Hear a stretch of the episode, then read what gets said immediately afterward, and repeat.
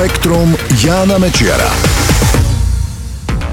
Ahoj, nech sa snažíme akokoľvek, stále tancujeme rovnako. Aj tak možno interpretovať výsledky jedného výskumu, o ktorom bude reč v tomto spektre. Podstate všetci ľudia reagujú na hudbu pohybmi, aj tie najväčšie drevá, či už len poklepkávaním prstami alebo divokými tanečnými kreáciami. Najnovšie zistenia vedcov z Fínskej univerzity Jyväskylä naznačujú, že tieto naše pohyby sú v podstate stále rovnaké, bez ohľadu na druh hudby. Potvrdili to experimenty, pri ktorých dokázal počítač s mimoriadnou presnosťou identifikovať človeka len na základe jeho pohybov do rytmu hudby. Vedci pri nich pomocou technológie zachytávania pohybov aká sa používa napríklad vo filmoch pre účely animácie, zosnímali viac ako 70 ľudí. Nechali ich tancovať na 8 rôznych hudobných žánrov, od blues cez country, metal, jazz až po hip-hop. Dobrovoľníci dostali len jeden pokyn. Počúvajte hudbu a hýbte sa tak, ako je vám to prirodzené. Výskumníci potom analyzovali zachytené pohyby pomocou systému strojového učenia, ktorý mal len na základe pohybov určiť, na akú hudbu ľudia tancovali.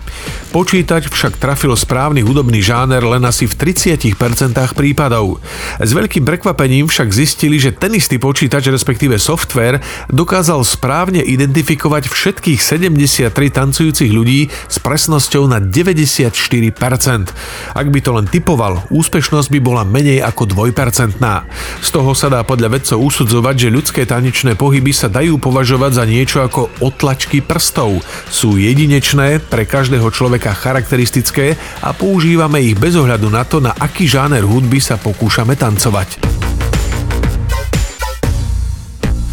Postupujúcim vekom sa nám hlas mení, preto sú ľudia mimoriadne dobrí v odhadovaní veku podľa hlasu.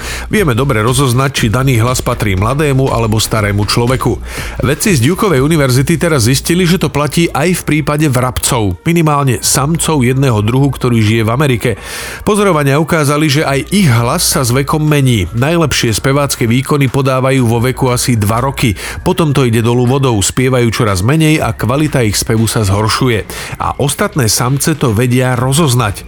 Vedci na to prišli, keď vrabcom žijúcim vo voľnej prírode púšťali z reproduktorov nahrávky ich spevu. Keď sa ozýval spev mladého vrabca v rozpuku síl, ostatné sa okamžite začali približovať k zdroju zvuku, začali vzrušene švitoriť, boli pripravené brániť si svoje teritória. Ak to však bol spev starého, 10-ročného vrabca, teda vlastne už vetchého dôchodcu, nejako mimoriadne ich to nerozrušovalo. Vedeli, že ich nemôže ohroziť, že im nepreberie samice o ochotné sa páriť. Prvýkrát sa tak podarilo u zvierat preukázať, že dokážu odhadnúť vek súkmeňovcov len na základe ich hlasu. Aby sme si vychutnali krásu, musíme sa na ňu sústrediť, venovať jej svoje myšlienky. Preukázal to nezvyčajný experiment vedcov z New Yorkskej univerzity. Skupine dobrovoľníkov ukazovali krásne obrázky alebo ich nechali jesť sladkosti, no vyrušovali ich pritom zvukovými úlohami. Ukázalo sa, že rozptýľujúce úlohy naozaj znížili potešenie dobrovoľníkov z krásnych obrázkov. V prípade jedenia sladkostí sa to nejako neprejavilo. Výskum teda naznačuje, že krásu nevnímame bezmyšlienkovi to. Aby sme si ju vychutnali, musíme jej venovať aj svoju myseľ. Spektrum Jána Mečiara.